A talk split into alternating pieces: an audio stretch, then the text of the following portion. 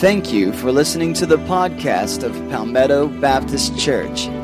We pray that as you listen to the following message, that it will encourage you to continue to connect, grow, and serve in your relationship with God and with others. What does the Holy Spirit do?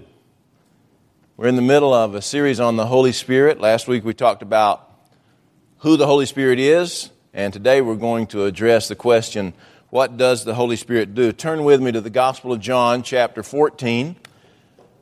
We'll read some verses from John chapter 14, and then we'll also read some verses from John chapter 16. So, John chapter 14 and John chapter 16.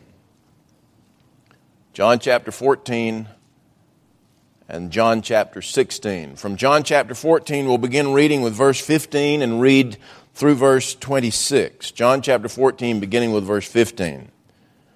Jesus said, If you love me, keep my commandments. And I will ask the Father, and he will give you another advocate to be with you, to help you and be with you forever, the Spirit of truth. The world cannot accept him because it neither sees him nor knows him, but you know him, for he lives with you and will be in you. I will not leave you as orphans. I will come to you. Before long, the world will not see me anymore, but you will see me. Because I live, you also will live. On that day, you will realize that I am in my Father, and you are in me, and I am in you. Whoever has my commands and keeps them is the one who loves me. The one who loves me will be loved by my Father, and I too will love them and show myself to them. Then Judas, not Judas Iscariot, said, But Lord, why do you intend to show yourself to us and not the world? And Jesus replied, Anyone who loves me will obey my teaching. My Father will love them, and we will come to them and make our home with them. Anyone who does not love me will not obey my teaching. These words you hear are not my own, they belong to the Father who sent me. All this I have spoken while still with you, but the advocate, the Holy Spirit, whom the Father will send in my name, will teach you all things and will remind you of everything I have said to you. Then John chapter 16, beginning with verse 7. John chapter 16, beginning with verse 7. But very truly I tell you, it is for your good that I am going away. Unless I go away, the advocate will not come to you, but if I go, I will send him to you. And when he comes, he will prove the world to be in the wrong about sin and righteousness and judgment. About sin, because the people do not believe in me. About righteousness, because I am going to the Father, where you can see me no longer. And about judgment, because the prince of this world now stands condemned. I have much more to say to you, more than you can now bear. But when He, the Spirit of truth, comes, He will guide you into all truth. He will not speak on His own. He will speak only what He hears, and He will tell you what is yet to come. He will glorify me because it is from me that He will receive what He will make known to you. All that belongs to the Father is mine. That is why I said, The Spirit will receive from me what He will make known to you back in 2004, ABC News decided to run a contest in which they hoped to discover the busiest person in the world. It was a contest to determine and identify who was the busiest person in the world. And so they, they promoted and advertised this contest. They had hundreds of thousands of entries some folks entered their own names into the contest, others entered the names of people they knew, hundreds of thousands of entries. And in the end, they selected a mother, a specific mother. Her name was Shelley Smith. She lived in Mount Zion, Illinois. She was a mother of three. She was married, and she was chosen as the world's busiest person. She was 36 years old. She began every day at 3 a.m. getting ready for her first job, loading boxes and moving boxes and storing boxes for the United Parcel Service, where she worked for nearly 17 years. She would go to work, She finished her UPS job every morning at 6:45 a.m. and then she returned home just in time to get her children, Melissa age 15, Blake age 14 and Matt age 9, ready for school and she took them to school. Then she came back home and she had a quick outfit change from the coveralls and work boots that she used in her UPS job to a suit and heels that she used for her second job as an insurance agent, which she arrived at at 9:30 a.m. and then she would get off at 5 p.m. and she would come back by the school to pick up her kids and then she would go home and she would do laundry and, and cook uh, dinner.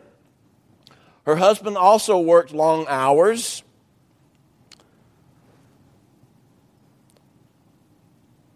Are you surprised that a mother would be selected as the busiest person in the world? I wouldn't think that you would. I see a lot of guys nodding their heads. No smart man would deny that it would be a mother who would be the busiest person in the world. And so don't get after me when I say that I don't believe it. Uh, nothing against mothers, and mind you, I'll guarantee you, mothers are very, very busy people. But I believe that the busiest person in the world is a title that should go to the Holy Spirit.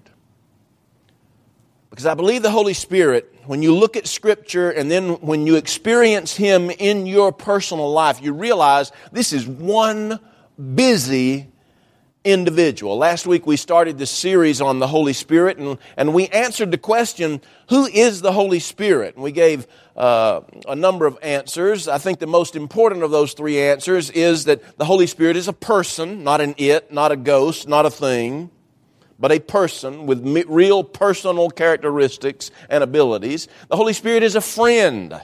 Jesus, even in this passage, says that, that the Holy Spirit will come beside us and he is our advocate. I love the word advocate. King James calls him comforter. I like that word too, but I like advocate better. An advocate is someone who is with you, protecting you, affirming you, encouraging you, supporting you, correcting you on your side. I'll tell you, you and I both know that the people in our lives who fit that description are people that we can never be thankful enough for. The Holy Spirit is a friend. But more importantly, the Holy Spirit is God.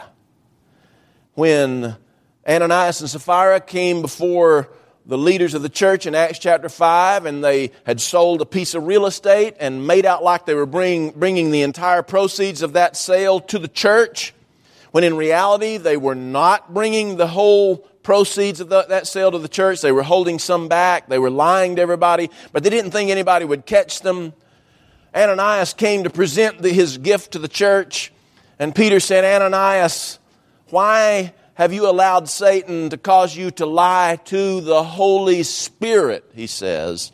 And then a couple of sentences further, he says, You have not lied to human beings, you have lied to God. Basically, equating the Holy Spirit with God. And we know that this one God we worship reveals himself as God the Father, God the Son, God the Holy Spirit, three distinct persons who are yet inseparable, and each one of those persons is 100% God, including the Holy Spirit. The Holy Spirit is God. That's something we uh, just have to accept by faith because it's clearly taught in Scripture, and yet we can't explain it in human terms. It's absolutely impossible.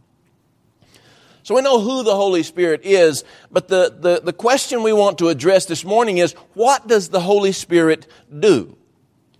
Now, before we dive into that question, let's, let's ask a, a uh, similar question.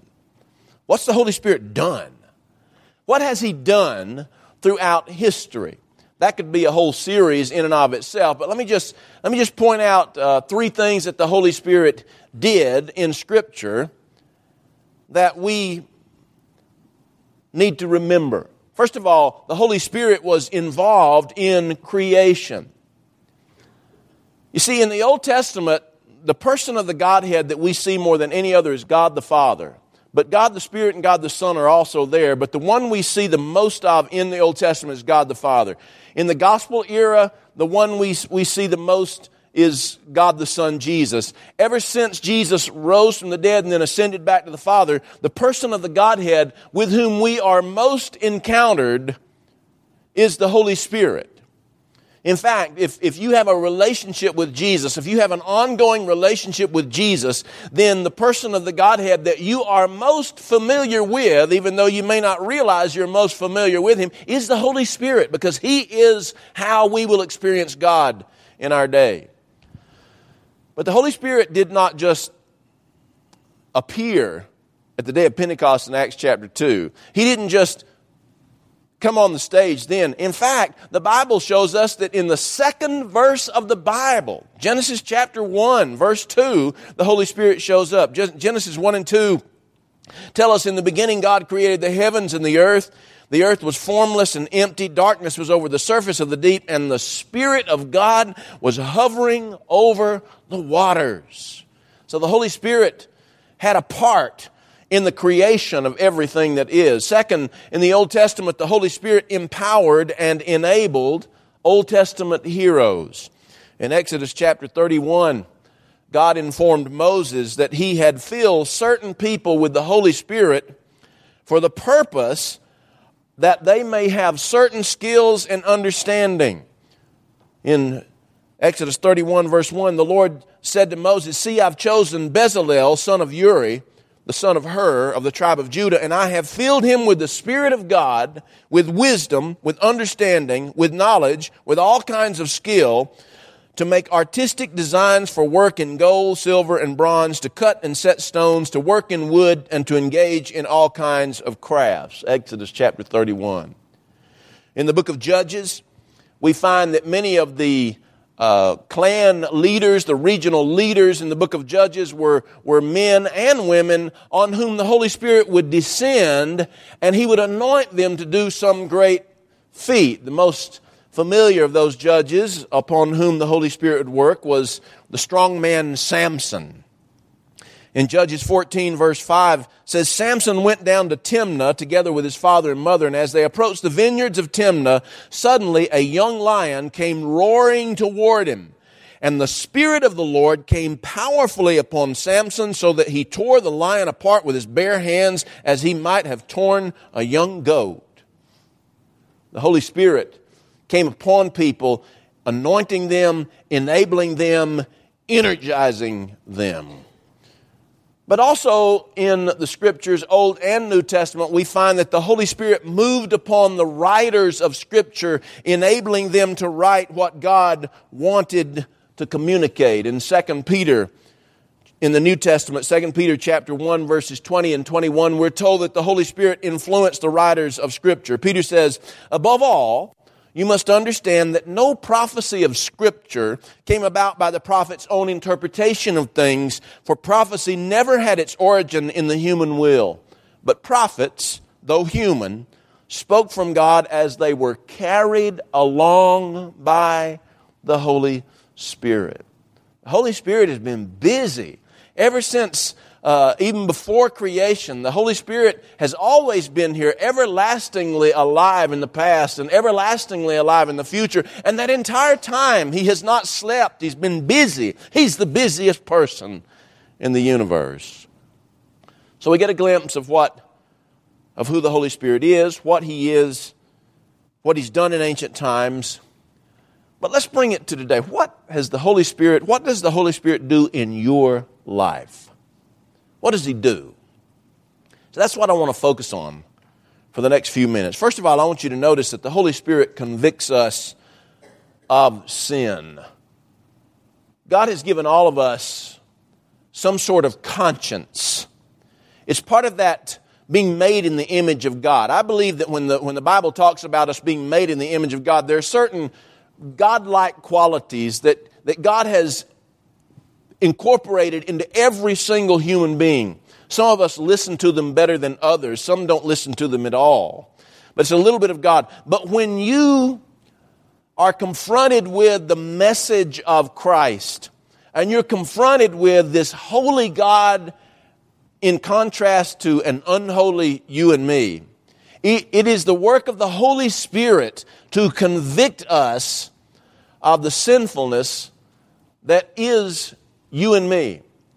And it is only when we realize we have a sin problem that we'll also acknowledge that we need something else. John chapter 15 verses 8 through 11 teach us that the Holy Spirit convicts us of sin to conform us to Jesus likeness. And as we lean more on the Holy Spirit, sin becomes more apparent in our lives. And this allows us to repent and to seek change in Christ so that we can become more like Christ. The Holy Spirit convicts us of sin. I uh, saw a Facebook post this uh, week. Uh, I won't mention the, the prominent television minister that the Facebook post was about, but, but uh, a friend of mine put a post about this particular television preacher talking about how wonderful this, this man is, and he is a wonderful person, and talking about how uplifting his messages were. And someone, another friend of my friend, posted saying, saying yes, he is truly, this, this minister is truly a great man of God. And because he doesn't talk about sin, he said, I can't, I can't tolerate all these preachers talking about sin. And he doesn't talk about sin. And I thought, well, I can understand that. None of us really like to hear about sin, especially if it's our own sin. But let me tell you, uh, and I'd love to never have to mention sin. I swear I would. But if I don't say something about sin, if I don't say something about my sin and your sin, I have done you a huge disservice and you ought to fire me. Because sin is part of the gospel message. We can't realize how good the good news is until we realize how bad our sin is. And if, in order for us to realize how bad our sin is, somebody's got to bring it to our attention. The Holy Spirit does that, and we must do that. Second, the Holy Spirit teaches us. The Bible tells us in John chapter 14 and also in Romans chapter 8 and also in 1 Corinthians chapter 2 that the Holy Spirit works through scripture and people to change our hearts.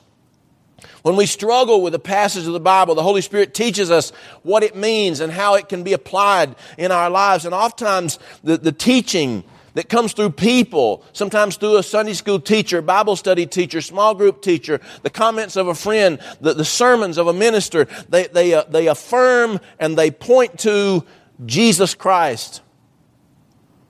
They teach us. You won't have a better teacher than the Holy Spirit. Third, the Holy Spirit glorifies Jesus. The Bible says in chapter 16 of John, Jesus said, He will glorify me because it is from me that He will receive what He will make known to you. This is a good test, by the way, and, and I'll deal with this in a later sermon a lot of people wonder, how do I know when the Holy Spirit is speaking to me? That's a very good question. It may be the most important question in this whole series. How do you know when the Holy Spirit is speaking to you?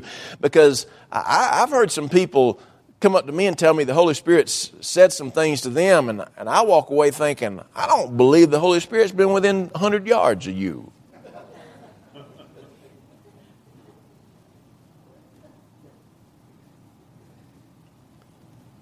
Whatever the Holy Spirit tells you, if He is really the Holy Spirit telling you whatever, whatever that is will glorify Jesus. He will always lift up Jesus. He will always praise Jesus and point you closer to Jesus. He glorifies Jesus. Number four, the Holy Spirit knows us in our weakness. How you feel about that? You know, I, I don't know how everybody is. Uh, you know, everybody in this room has weaknesses. And if you're like most people, you don't really want other people to know what your weaknesses might be. There are one or two that you don't mind, but there are probably one or two that you just soon nobody knows. Now, God knows them, and uh, occasionally, if you're like me, I'll be talking with God and say, God, I just appreciate if you just keep this between you and me. You know what I'm saying? Our weaknesses. The Holy Spirit knows our weaknesses. In, in Romans chapter 8, verse 26, the Apostle Paul tells us that the Holy Spirit not only knows our weaknesses, but He helps us in our weaknesses. Remember, He's our friend. He's not going to do anything to hurt you. He's not going to do anything to, uh, to dishonor you. He knows your weakness, and so it's not His role, the Holy Spirit's role, to expose your weakness so much as it is to help you and me in our weakness. That's a friend. That's the kind of person you want to know what your weaknesses are. He intercedes when we're focused on glorifying Christ and loving His people. If we don't know what to do, He helps us in our weakness. Number five, the Holy Spirit prays for us. What's the, what's the best thing you can do for somebody you care about? Pray for them. Pray for them. You, you, you, are, you and I are never more effective than when we are talking to the creator of the universe on behalf of the person we know and love who's hurting. And here we find that the Holy Spirit who knows more about us than we know about ourselves, who knows us in our weakness, and who's, who lives both to glorify Jesus and then to help us in our hurts. This Holy Spirit prays for us. In Romans again, chapter 8, verse 26, Paul says that when we do not know what we ought to pray for, you ever been there? In such a state that you don't know what to pray for, can't pray, cannot muster up a single word. I mean, have you ever been in one of those dark places where the Our Father part of the Lord's Prayer didn't come out right? The Bible says in those times, the Holy Spirit realizes our inability to pray and He starts praying for us with God the Father, interceding with God the Father in the name of Jesus the Son with words that cannot be uttered. Man, that's a friend. He prays for us. And then, six, and finally, the Holy Spirit reveals Jesus' purpose for us. He gives us gifts, He helps us to use those gifts, He helps us to understand the will of God for our lives. He helps us with the finer details of the purpose of our lives. I really do believe that God led Ricky Walker to Aaron Exner. I really believe that God led Big Bad John Hamlet to Annie. I don't know why in the world he did, but Lord, he did. I believe God leads people to other people. I believe God leads pastors to churches. I believe that God leads churches to uh, deacon candidates. I believe that God leads Sunday school classes and Bible study classes to facilitators and teachers. I believe that God leads people, and especially when life has tumbled in on top of us, God is there in the presence of His Holy Spirit to, to show us that life is not over that Satan has not won. You see, the Holy Spirit, if you're a Christian, if, if there's been a time in your life when you invited Christ into your life to be your Savior and Lord, the Holy Spirit lives in you. If you're not a Christian, let me say this. I can, I can say it with all the authority of the Scripture. The Holy Spirit longs more than anything to live in you. He longs to bring the presence of Jesus into your life.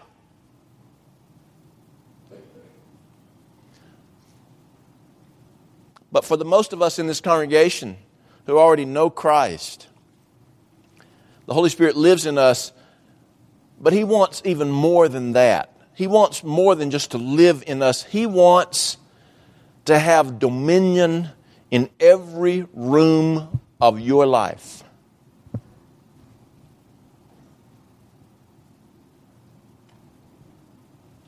And this is a lifelong struggle. It shouldn't be, but it is because we don't like giving up control of anything, not a one of us. And yet, the Christian life, to be lived effectively, requires constant giving in and giving up to the Holy Spirit in every nook and cranny of your life. And why shouldn't we? Give up our lives to Him. He has all the power to do whatever needs to be done to ensure the best life for us. He is the greatest friend we will ever, ever have. We will never have a friend who equals Him. And He helps us to glorify the one who gives us purpose anyway. The Holy Spirit is the busiest person on earth. And you know what? If all He had to do was work exclusively for you and nobody else, I mean, just for Michelle McDaniel or just for uh, just for Jeff Cannon or just for Joan Cordell, he'd still be the busiest person on the planet.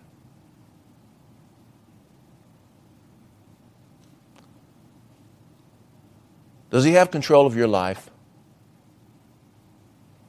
Let's pray. Our Heavenly Father, thank you for your Holy Spirit. Thank you for giving us the gift of the Holy Spirit. Somebody said the greatest gift God ever gave us was the Holy Spirit. Lord, that's got to be true. Because the Holy Spirit is the presence of our Lord and Savior Jesus Christ.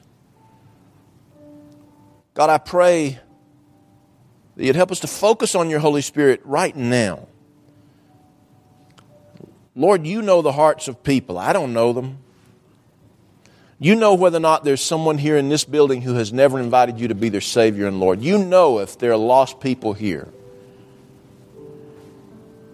Your Holy Spirit is already dealing with those people if they are here. And I pray that they would come step out from where they are in this invitation and come to the front and say, I just want Jesus in my life. Lord, for others who already know you, have already received you into their hearts, Lord, I know how we are. I know how I am. Invited you into my life when I was eight years old, but ever since then, there's been this constant struggle. You want to be in every room of my life, and I'm kind of wanting to restrict you to certain rooms. But Lord, it, it's time for us to give all of our lives to you. And I pray that someone's life, a Christian's life, would be changed right here today by giving the Holy Spirit full freedom, full dominion in their life. In Jesus' name, amen.